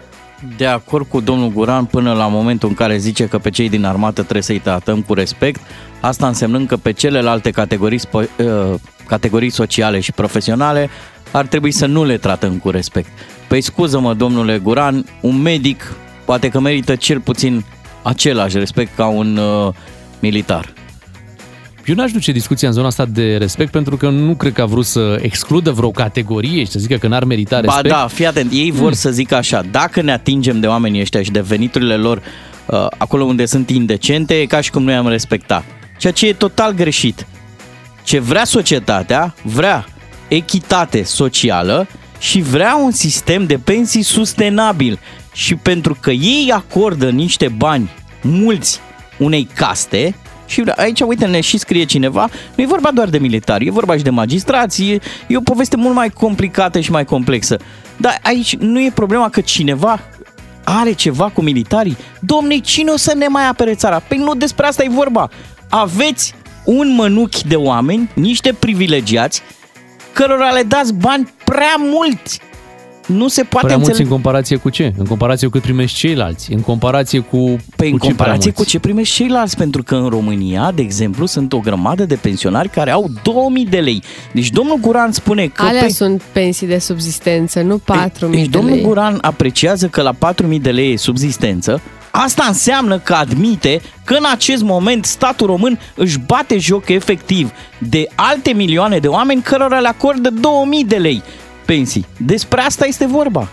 Asta Hai în cazuri fericite, pentru că mai sunt și cazuri unde un bătrân poate să ia și 700 de lei pensie. Iată. Da, dar sunt de cel mai multe ori excepții. Cu siguranță, Da, dar unde- tot nu-i corect. Clar nu-i corect, dar și contribuția a fost foarte mică. În sfârșit, probabil că au fost și ani în care nu... Sunt anii pe care i-au lucrat la colectiv, de exemplu. Dar e o înverșunare mă, în a, în a spune că trebuie neapărat să-i tratăm pe acești militari uh, cu respect. Tot, cum să zic, tot respectul și toată aprecierea noastră pentru dăruire, pentru faptul că ei jură acolo să-și apere patria chiar cu prețul vieții. Dar mesajul ăsta din societate chiar nu ajunge până la ei. Băi, oameni buni, sunteți acolo 50, 100, 1000 și e vorba nu doar de militari, repet, e vorba și de alte categorii profesionale. Luați prea mult, nu se înțelege lucrul ăsta. Adică, uite Bogdan, hai să vorbim așa. Bă, da, te-ai, te-ai, te-ai enervat foarte Eu sunt tare. mega Hai să vorbim revoltat. și cu Da. ascultătorii Hai, pe da, hai această cu temă. ascultătorii. Nu cred că avem cum. De ce? Da, păi nu, pentru că văd că ai, mult, Nu, ai nu, nu, multe de, mă, de mă, spus în pot, pledoria mă ta. pot opri ca să le dăm uh, ascultătorilor. Hai să anunțăm numărul întâi 031 400 2929 și uh, am fi curioși să aflăm de la voi dacă această sumă de 4.000 de lei poate fi considerată în momentul de față în România o sumă de subzistență. Ca pensie sau... Ca pensie. Da. Da, și dacă poate noi- ne dați și niște exemple de la p- părinții voștri, de la bunicii voștri, ce pensii au ei. Ne uităm însă și la salariul minim pe care mulți încă îl câștigă în România. Este undeva, vorbim de salariul net, undeva pe la 1800 de lei. Deci dacă 4000 de lei este o sumă de subzistență, Păi cu 1800 de lei nu că mor de foame, nu, nu poți trăiești. cam așa pare. Hai să vorbim cu ascultătorii noștri. Cătălin din București este în direct acum. Bună dimineața, Cătălin! Neața, Bună dimineața, Te salutăm. salutare. Uh, vreau să vă zic că legat de ce zicea domnul Guran, uh, că trebuie să îi respectăm pe militari, da, putem să-i respectăm, dar uh, cu ce ajută acest respect pe care îl ac- îl acordăm lor sau, nu știu, altor categorii profesionale. Atâta timp cât uh, respectul cel mai important și cel mai bun este uh, și motivant, motivant, evident, ar fi un salariu decent unde omul își poate permite ceea ce are nevoie. Da, strictul necesar, nu știu, să meargă în concediu cu copiii, cu familia, Exact. să-și permită o mașină mai bună, da? Uh, să-și permită o casă mai bună, o m- alimentație mai bună decât uh, cea de zi cu zi, nu să mănânce sandvișuri și, nu știu, o ciorbă îndoită la o autoservire sau să vină cu mâncare de acasă. Dar ia să-mi explice mie, domnul Guran, pe copii de ce nu-i respectăm? De ce le dăm doar 274 de lei? Copiii nu merită respect? Exact. Și totul pleacă de la educație. Noi avem în România o educație nu neapărat de la care mm, pleacă de la părinți, ci pleacă și de la societate, pleacă de, de peste tot, din toate mediile. Și atâta timp cât noi nu avem educație uh, de calitate, nu putem să avem pretenții de la nimeni că avem salarii mari. Cătălin, că, nu știu, Ține un te pic, rog. cum ți se pare suma asta de 4.000 de lei? E de subzistență? E medie? E de E un, subzistență? pic, e un pic cam sub mediu, înțelegeți? Adică cu 4.000 de lei uh, un singur om poate trăi ușor spre foarte puțin sub decent. Adică 4.000 de lei, să zicem 2.000 de lei își plătește chiria. Stai puțin, că vorbim de un uh, pensionar. De obicei, la pensie n- ți-ai rezolvat pe parcursul vieții, să zicem. da, nu mai stai în chirie. Nu mai stai neapărat, deși pot fi, ai, într-adevăr. ai proprietatea pot fi. ta. Ok, da, ok. La pensie, da, putem spune că uh, sunt, uh, sunt oameni care își cumpără medicamente de undeva la 2000-2500 de lei. Da? Uite o Uh, cifră, nu- pensia medie din sistemul de stat, deci nespecial, atenție, 2003 lei. Această pensie de 2000 de lei este primită de 4,6 milioane de pensionari. Iată, domnule Guran, la jumătatea subzistenței. Corect. Voi, Cătălin, mulțumim statul pentru- român, pentru plătiți telefon. în acest moment pensii unor oameni de 2003 lei. Asta ce fel de pensie mai e, domnule Guran? Cred că ideea nu e să-i învrăjbești pe oameni unii împotriva altora. Fiecare și-a făcut meseria lui. Într-adevăr, uite, nu toate meseriile au aceleași beneficii. Putem fi de acord cu treaba asta? Asta da, normal. Putem fi de acord că nu, Dar nu toate discrepanța meseriile asta poate să fie prezintă, atât de aceleași, mare? prezintă aceleași riscuri. Putem fi de acord cu chestia asta? Bogdan, Păi te întreb, nu total știu, putem fi de acord total că acord, dar- fiecare meserie are Vezi că specificul e, ei? Whataboutismul Fiecare- ăsta a fost introdus de politicieni Da. da. intenționat în conversație. Tocmai ca să ne facă să ne înverșunăm. Dar nu e despre asta. Eu sunt de acord că trebuie să existe diferențe, nu suntem niște comuniști, nu trebuie uniformizat sistemul. Dar inechitatea socială e reală. Asta e o problemă pe care nimeni nu o spune în spațiu public. Oameni buni, aveți 4,6 milioane cărora le dați 2000 de lei și altor persoane le dați pensii de până, care ajung până la 18.000 de lei. E normal? Hai să Eu asta vorbim întreb. cu Cristian, tot din București. Bună dimineața, Cristian! Neața. Bună dimineața! Uh, Cu tot respectul pentru dumneavoastră, dar uh, cred că comiteți o eroare. Spuneți, păi de asta discutăm. Apreciere, apreciați pensiile astea de serviciu ale militarilor. Așa? Când le apreciați, vorbiți despre egalitate. Păi hai să vorbim despre egalitate, Așa. echitate, nu numai la obligații, și la drepturi. Așa, spuneți. Vis-a-vis de societatea civilă, militarii sunt singurii care semnează, nu semnează un contract colectiv de muncă. Atenție mare. Militarii da. sunt singurii care la o adică își dau viață pentru țara asta. domnul meu, este, domnul da. meu, dar stați o Singurii secundă. care- D- Voi militarii, Lăsați-l și pe nu, dar voi Cristian un pic. militarii Stai nu puțin, aveți numai ce pensii. voi Păi militarii, nu, nu, că așa nu, pare nu, cumva nu, da, peorativ, voi i- i- militarii. i- Stai Nu, un stai o pic. secundă. Nu, Bogdan, atâta te-ai vreau să pornit spun. Lasă-l pe Nu, om că să o vorbească. secundă că vreau să-i dau dreptate. Ideea e că nici măcar în rândul Braz- Breslei dumneavoastră nu e inechitate. Sunteți o parte care, exact cum a spus dumneavoastră, vă sacrificați viața, uh, De unde timpul. știți că sunt militar. Nu, ok, vorbesc în general cu oamenii care sunt. Ideea e că Care nici sunt, măcar, da, așa nici e. măcar în breaz la dumneavoastră nu e această inechitate. În momentul Pentru ăsta că sunt... Nu are cum să fie. Nu toți au avut grade egale, funcții egale, responsabilități egale. Mhm. Nu toți au fost la fel, nu toți au avut salarii egale. E normal să fie așa. Dar acum e Se pare normal. Corect? La dumneavoastră, la, la dumneavoastră acolo la firmă, toți aveți același salariu? Noi suntem toți privați. aveți aceleași drepturi? Toți aveți aceleași obligații? Nu. Nu, cred. noi discutăm despre banii militarilor pentru că noi contribuim. Și ăsta e motivul pentru care Ce există vă o... face să credeți că militarii nu contribuie? Contribuie, dar eu vă spun că în momentul ăsta soldele militarilor sunt mici. O grămadă de militari vor ieși cu pensie mică. E vorba doar de o castă. Asta nu înțelege lumea. E vorba de o categorie mică de oameni care ia bani mulți. Despre o categorie mică. Nu, vorbiți despre pensiile Stai militare. puțin că vorbim de 4.000 de lei acum, Bogdan, stai un pic că amesteci Păi nu, lucrurile. d- Deci acum vorbeam de 4.000 de lei, care e pensia medie din sistemul militar. Păi da? asta e în Despre ea regulă. vorbeam, despre 4.000 Da, de dar lei. domnul Guran a Și tu apreciat-o spui ca că eu- fiind de subzistență. Așa a apreciat-o într-un discurs politic, da, și despre asta vorbeam. Cristian, hai ca să tragem și o concluzie. 4.000 de lei de subzistență sau e o pensie bună în România? 4.000 de lei este o pensie relativ, relativ acceptabilă. Ok. Mulțumim pentru Stai, stai, telefon. lasă-mă să pun și o întrebare aceluiași ascultător. Dar pentru că 4 milioane de oameni iau 2000 de lei, Stați puțin că n-am înțeles. N-am înțeles. faptul că 4 milioane de oameni din România iau 2000 de lei, vă deranjează vreun pic? Nu, nu mă deranjează Ok. pe mine. E în Faptul regulă. Că, auziți? E în regulă, nu? Stai să auzim o ce secundă spune. Și am închis. O secundă și am închis. Problema nu este faptul că militarii au o pensie medie de 4.000. Problema este faptul că statul e incapabil să le dea și celorlalți bani. De acord? De acord Aici cu e dumneavoastră. problema, domne. Și Sunt de, de aici, acord. Da? De aici pornește vrajba între clase sociale. E adevărat. Mulțumim, Aveți Cristian, pentru uh, telefon. Uh, uh, din păcate nu mai avem timp să... să Bogdan, luăm și idee, alte mă supără telefoane. faptul că s-a înțeles că pe mine mă deranjează cei 4.000 de lei. Că nu despre asta e vorba. Și ai, ai, ai lăsat să se înțeleagă că eu sunt supărat pe cei care primesc 4.000 de lei.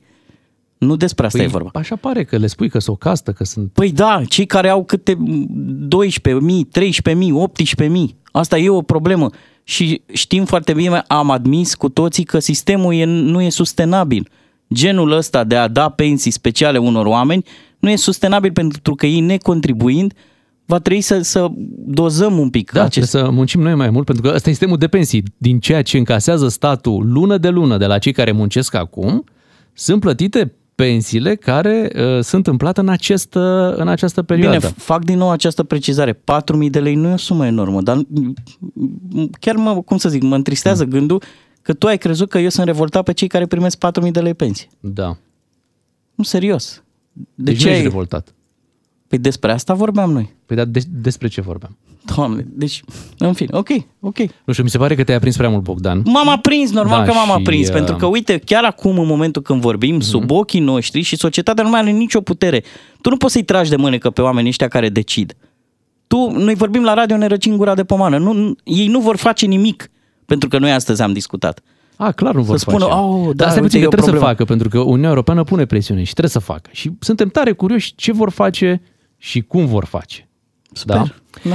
Bine, ne apropiem de ora 9, vin uh, știrile la DGFM și după Radu Paraschivescu o să mai vorbim despre pensie, dar încercăm să luăm partea mai plăcută a pensiei, să ne imaginăm așa, cum ar trebui să fie Să la fim pensie. mai liniștiți un pic. Un pic. Eu cred că noi în România trebuie să începem să învățăm altceva, să devenim bogați și cinstiți și este mai bine, țara o va duce mai bine.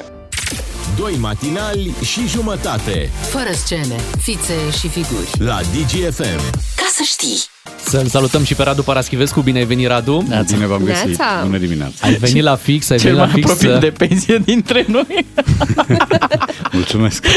Ai venit la fix, Radu, pentru că uh, s-au încins un pic spiritele pe Nu acest s-au uh, încins subiect uh, cu, cu pensiile. Am vorbit puțin mai devreme și cu ascultătorii și o să continuăm discuția despre pensie, dar hai să încercăm o altă abordare, să ne imaginăm așa cum ar trebui să arate o pensie ideală, dar nu neapărat Mhm. financiar vorbind, ci perioada pe care o ai când ajungi la pensie și poate ar trebui să te și odihnești, să te bucuri de pasiunile tale, de Absolut. Ce sigur, frumos. Așa e. lucruri pe care nu le-ai făcut până în acel uh, moment.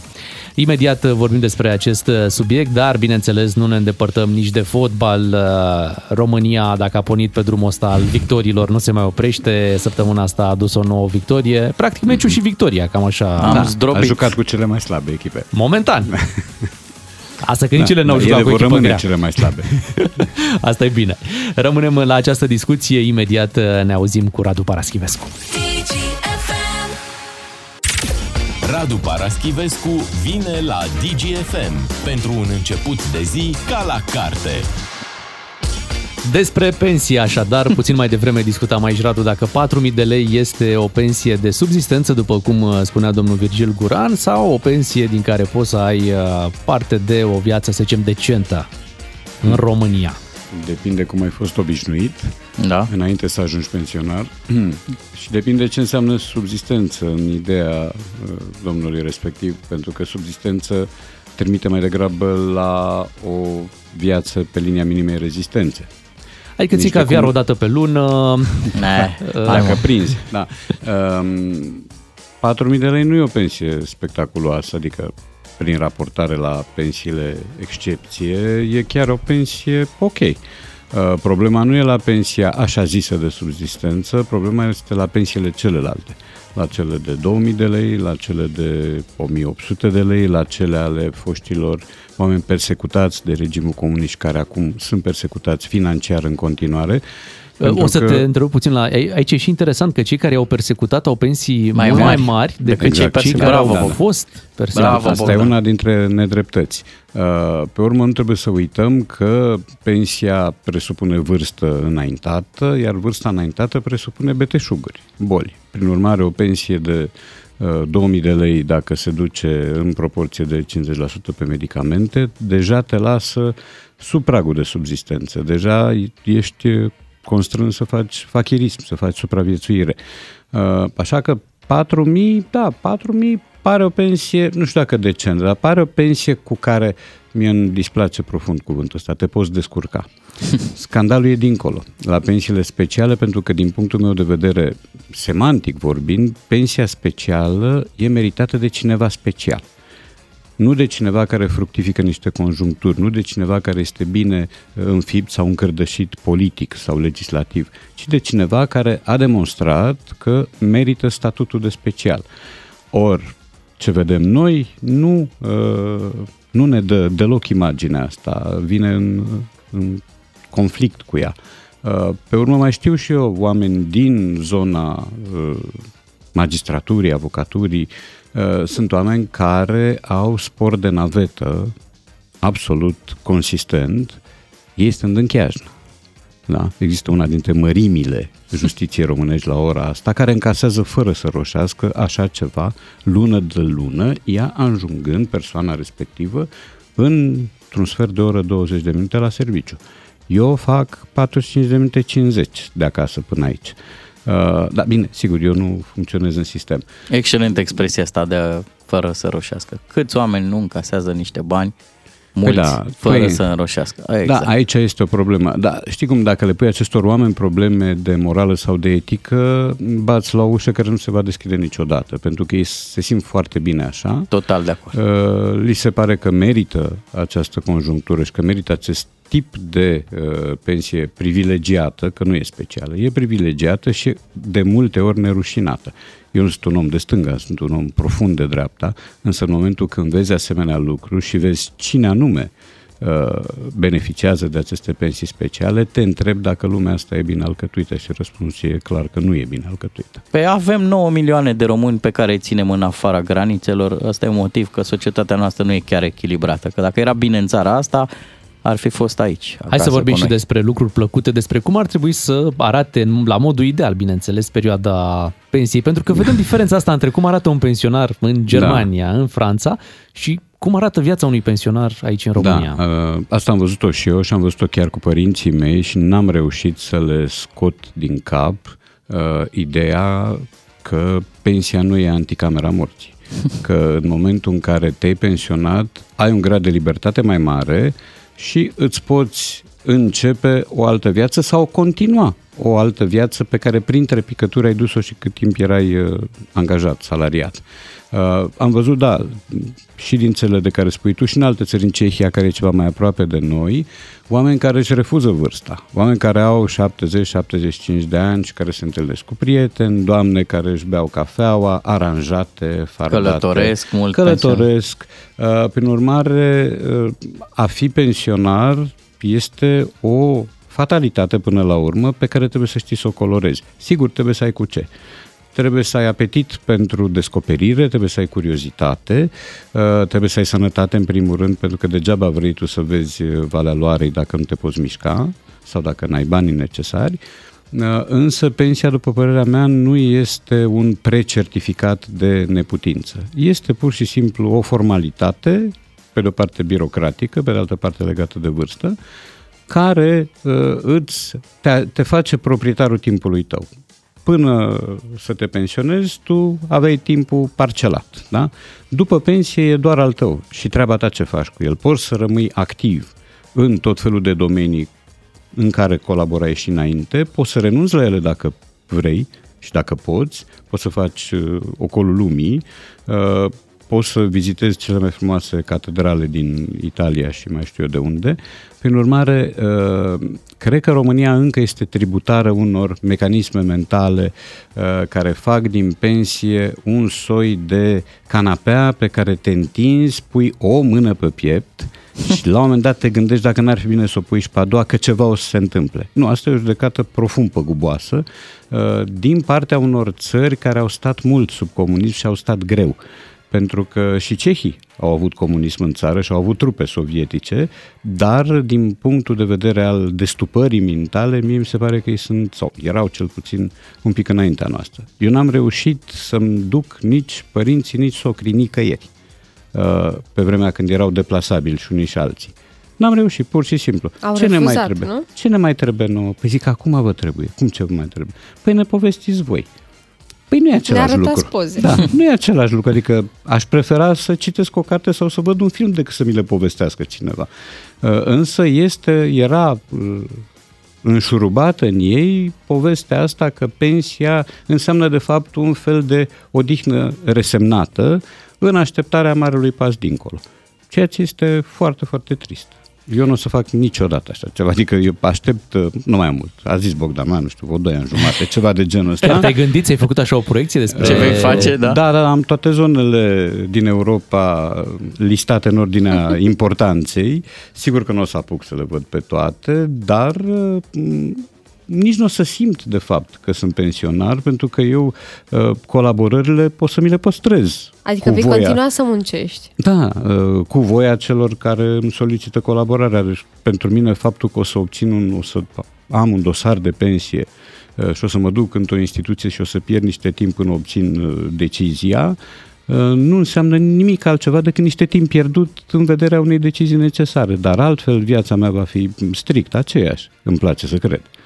Eu vreau să te aplaud că ai făcut diferența foarte clară între a trăi și a supraviețui și că tu ai prezentat versiunea frumoasă a vieții, a vieții la pensie, adică aia Da. în care și trăiești și îți petrești timpul așa cum vrei și pe de altă parte să admitem că la ora asta în România o grămadă de oameni sunt condamnați doar să supraviețuiască, adică să-și plătească medicamentele Da, și da, cumpărăturile și cam, a, cam la asta se reduce pensia lor din nefericire și mulți oameni nu vor să audă aspectul ăsta.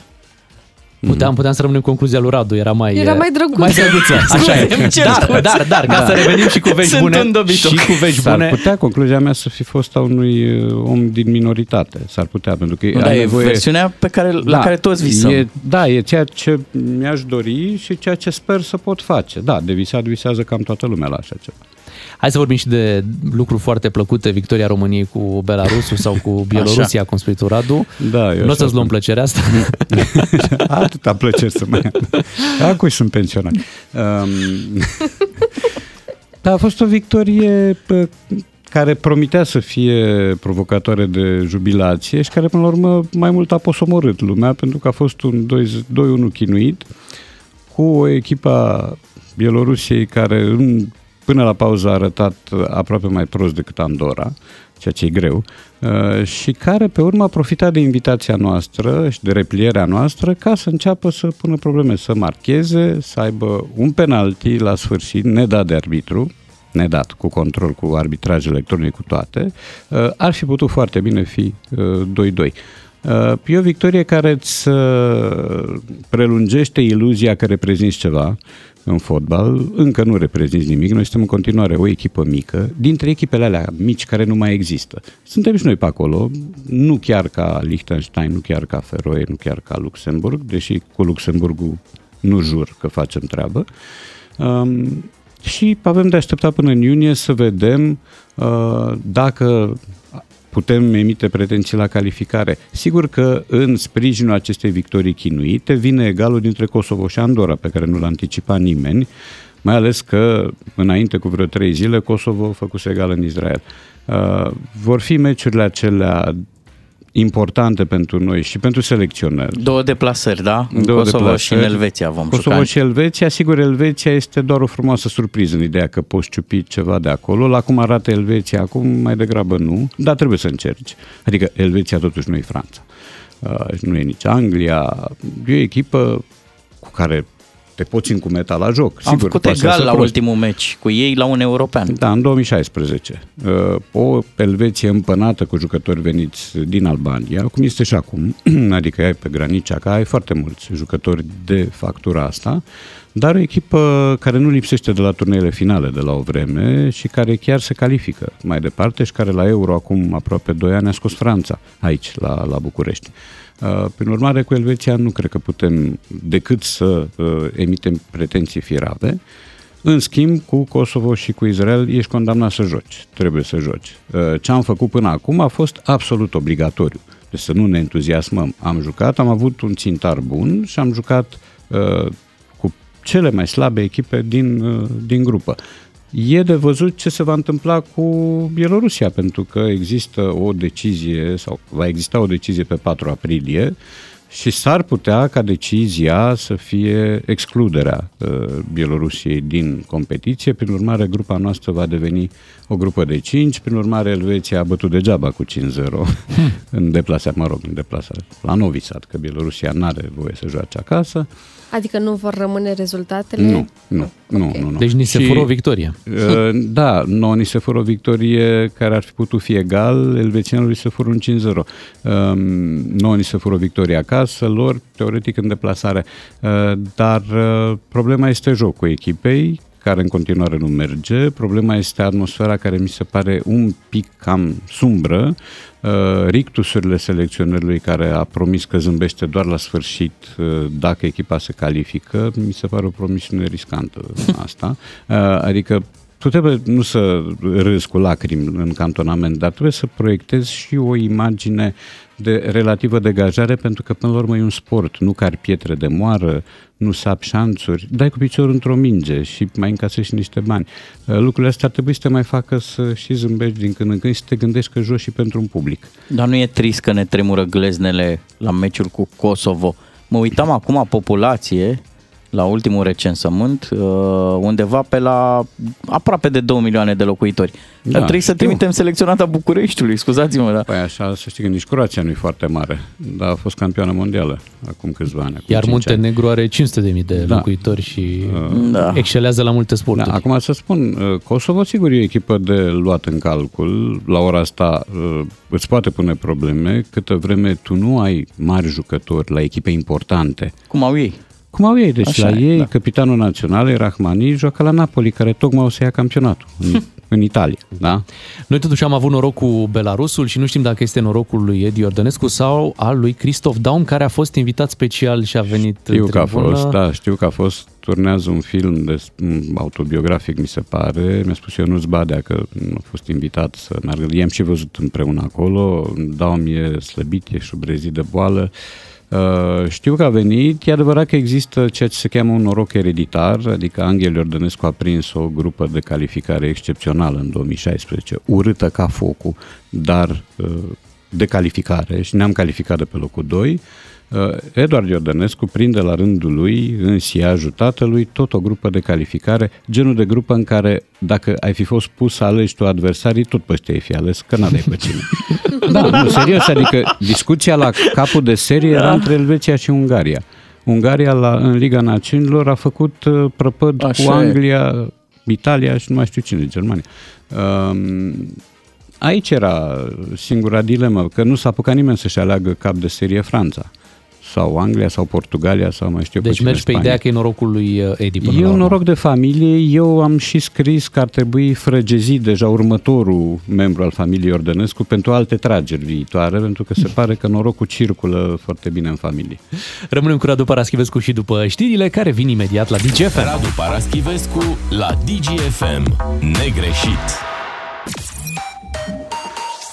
Rămânem cu Radu Paraschivescu până la ora 10. Dacă mai devreme am uh, lămurit-o cât de cât cu pensiile, Radu, astăzi trebuie să o lămurim și cu căsătoriile. Mm-hmm. Înainte okay. sau după pensii? Vorbești cu un expert, știi. Păi tocmai de-aia apelăm la experți. Mai devreme în emisiunea noastră, undeva pe la ora 7 și jumătate, întrebam uh, pe ascultători dacă sunt pro sau împotriva căsătoriei. Hmm. Pornind uh, de la o discuție pe care Bogdan Ciuclaru a avut-o cu uh, Mikey Hash, un uh, YouTuber de succes, cu care de altfel ai făcut acest podcast care va fi lansat astăzi. Da, pare azi. Dați like, el, share, share masiv. El spunea că nu înțelege treaba asta cu, cu căsătoria. Mm-hmm. Vrem să aflăm și părerea ta imediat. Ok. Așa că revenim cu Radu Paraschivescu și o de- discuție deschisă despre căsătorie.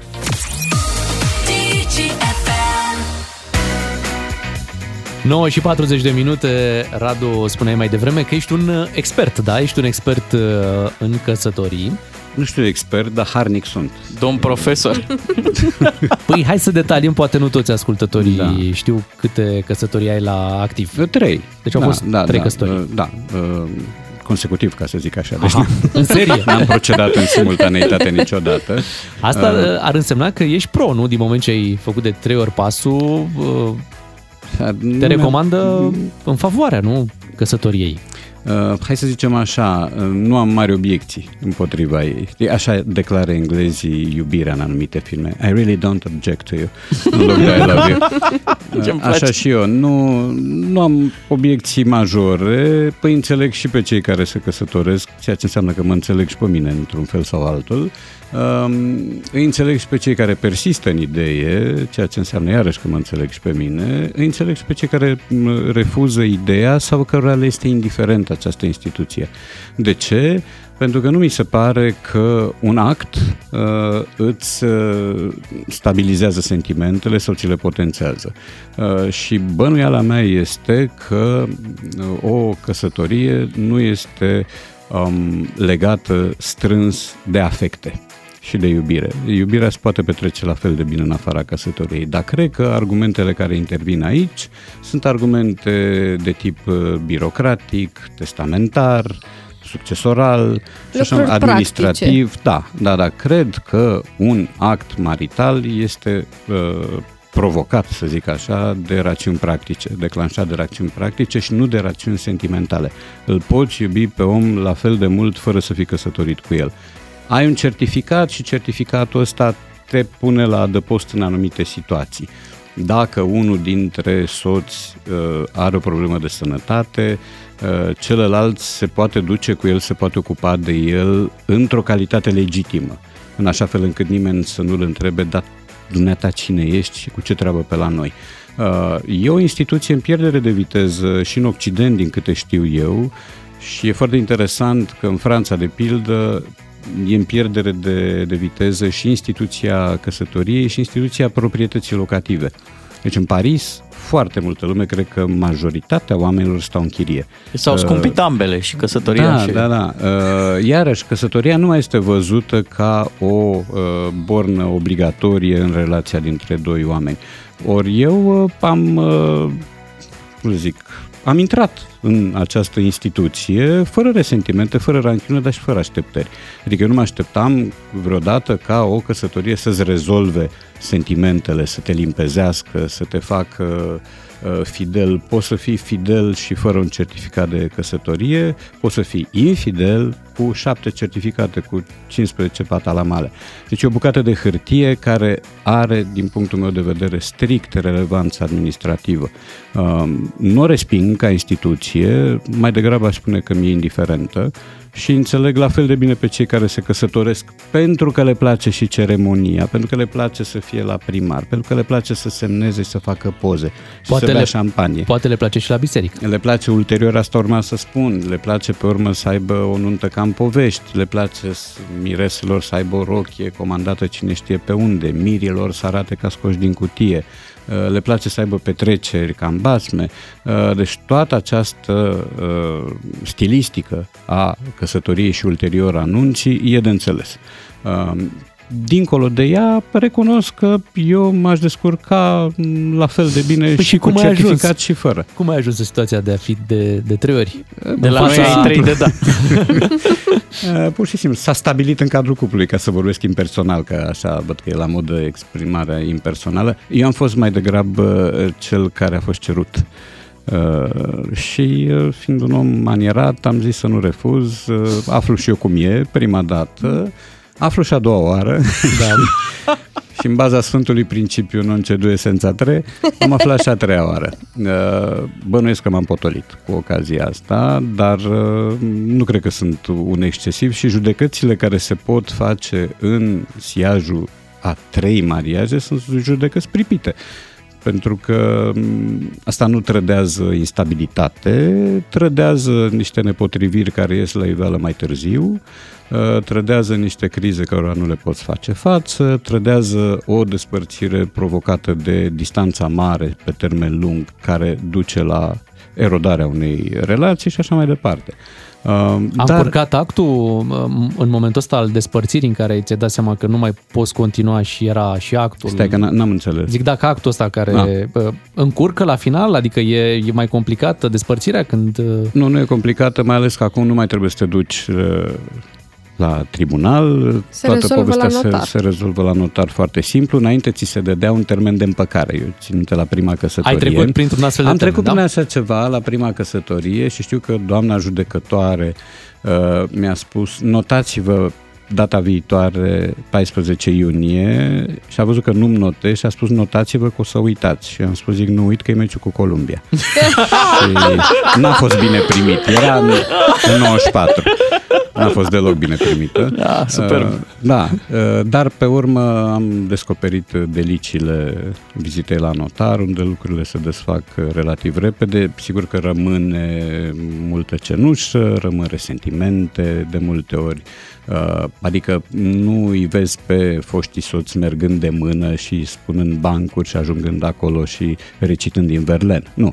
Există în cele mai multe cazuri și o doză de resentiment. Dar există și cupluri rezonabile care ajung pur și simplu la concluzia că e mai bine fără. Dar la judecător trebuia să aduci argumente sau cum? Trebuia să prezinți... uh, Eu nu aveam ce argumente să prezint. Atunci, în singura dată când am fost la judecător, uh, eu nu îi reproșam nimic uh, fostei soții. Și uh, știu că fosta soție și-a adus un avocat și am spus, zic, o să dai niște bani, pentru că pe lângă ce-ți dau eu, avocatul n-are ce să-ți mai dea. Pur și simplu. Dar cred că a fost o formă de neîncredere față de mine. Eu mai provoc neîncredere din când în când, constat. Așa. Uh, și eu eram dispus să las absolut tot ce era de lăsat.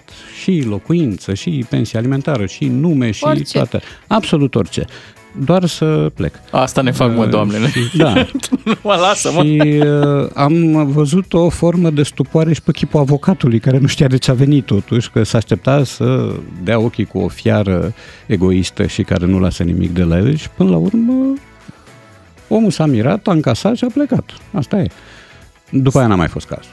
După asta au schimbat uh, Da, da, da, regulile. De la a doua a fost simplu. Hai că ne-ai dat Ai încredere. învățat să inspiri încredere Da, de la a doua. da, să zicem. Dar ne-ai dat și nouă. Da, da, da. Vă țin pumnii acasă. Mulțumim, mulțumim Radu. Și noi ținem pumnic că înțelegem urmează o perioadă destul de aglomerată Oh, da, la tine. da, da, da. Da, uh, plec de aici să-mi fac bagajul și să iau spre Timișoara, ajung la Timișoara diseară. Mâine am deja o înregistrare cu Robert Șerban la emisiunea lui la Piper pe limbă despre cartea cea mai nouă și despre altele.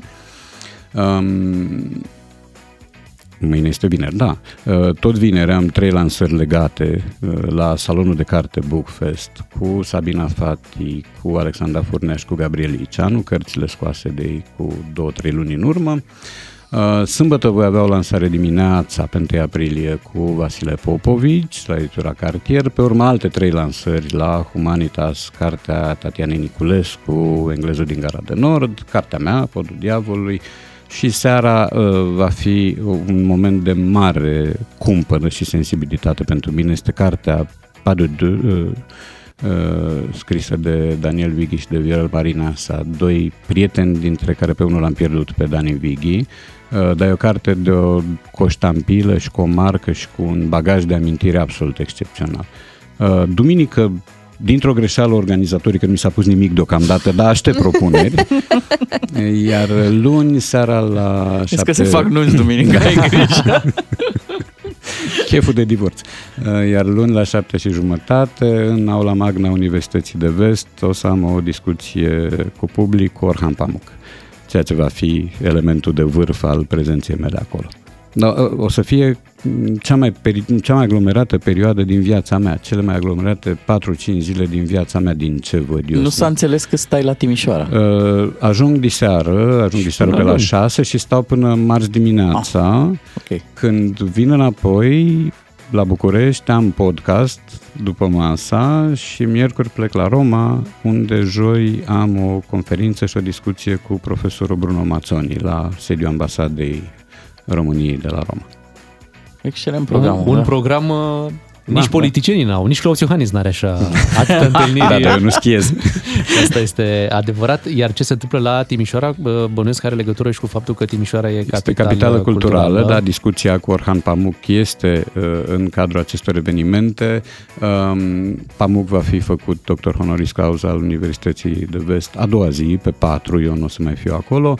Uh, tot în această serie va, vor exista concerte dirigate de Gabriel Bebeșelea, care este un om și un dirijor absolut fabulos. Uh, eu trebuia să prefațez primul concert printr-o discuție cu Radu Vancu, însă dintr-o tâmpenie, eu nu pot să-i spun altfel, am încurcat borcanele, m-am crezut zeu, și adică ubicu, și am crezut că pot fi în două locuri la aceeași oră, ceea ce am constatat ulterior nu se poate. Deci nu se poate, asta înseamnă că luni nu ne auzim, dacă nu poți fi în două locuri, nu? Nici joi. Și nici joi. da, da. Și nici joi. Mă gândeam că poate joi rezolv să fii în două locuri, dar și la Roma și aici, da, mai între greu. voi doi, între voi și Roma. Nu știu. Da, ne putem auzi. Nu, la- nu, nu, alege Roma. Nu, nu, Roma, Alege Roma, Roma. Roma. Mai să mai Ok, scăpați ok. de mine, lăsați. Da, da, da. Și așa, e bine să-ți mai Ne-ai pauze din zăpăcit cu când în când. cărțile astea. Mulțumim, mai Radu, fac. mulțumim Radu Paraschivescu. Bucurie. Uh, Cu Radu ne auzim așadar peste încă o săptămână. Lăsăm o săptămână de, de pauză. Noi revenim însă mâine dimineață, 7 fără 10, Beatrice, Claru și Miu. O zi bună să aveți pe mai departe. Rămâneți cu DGFM. Cu doi matinali și jumătate câștigi o bună dimineață la DGFM.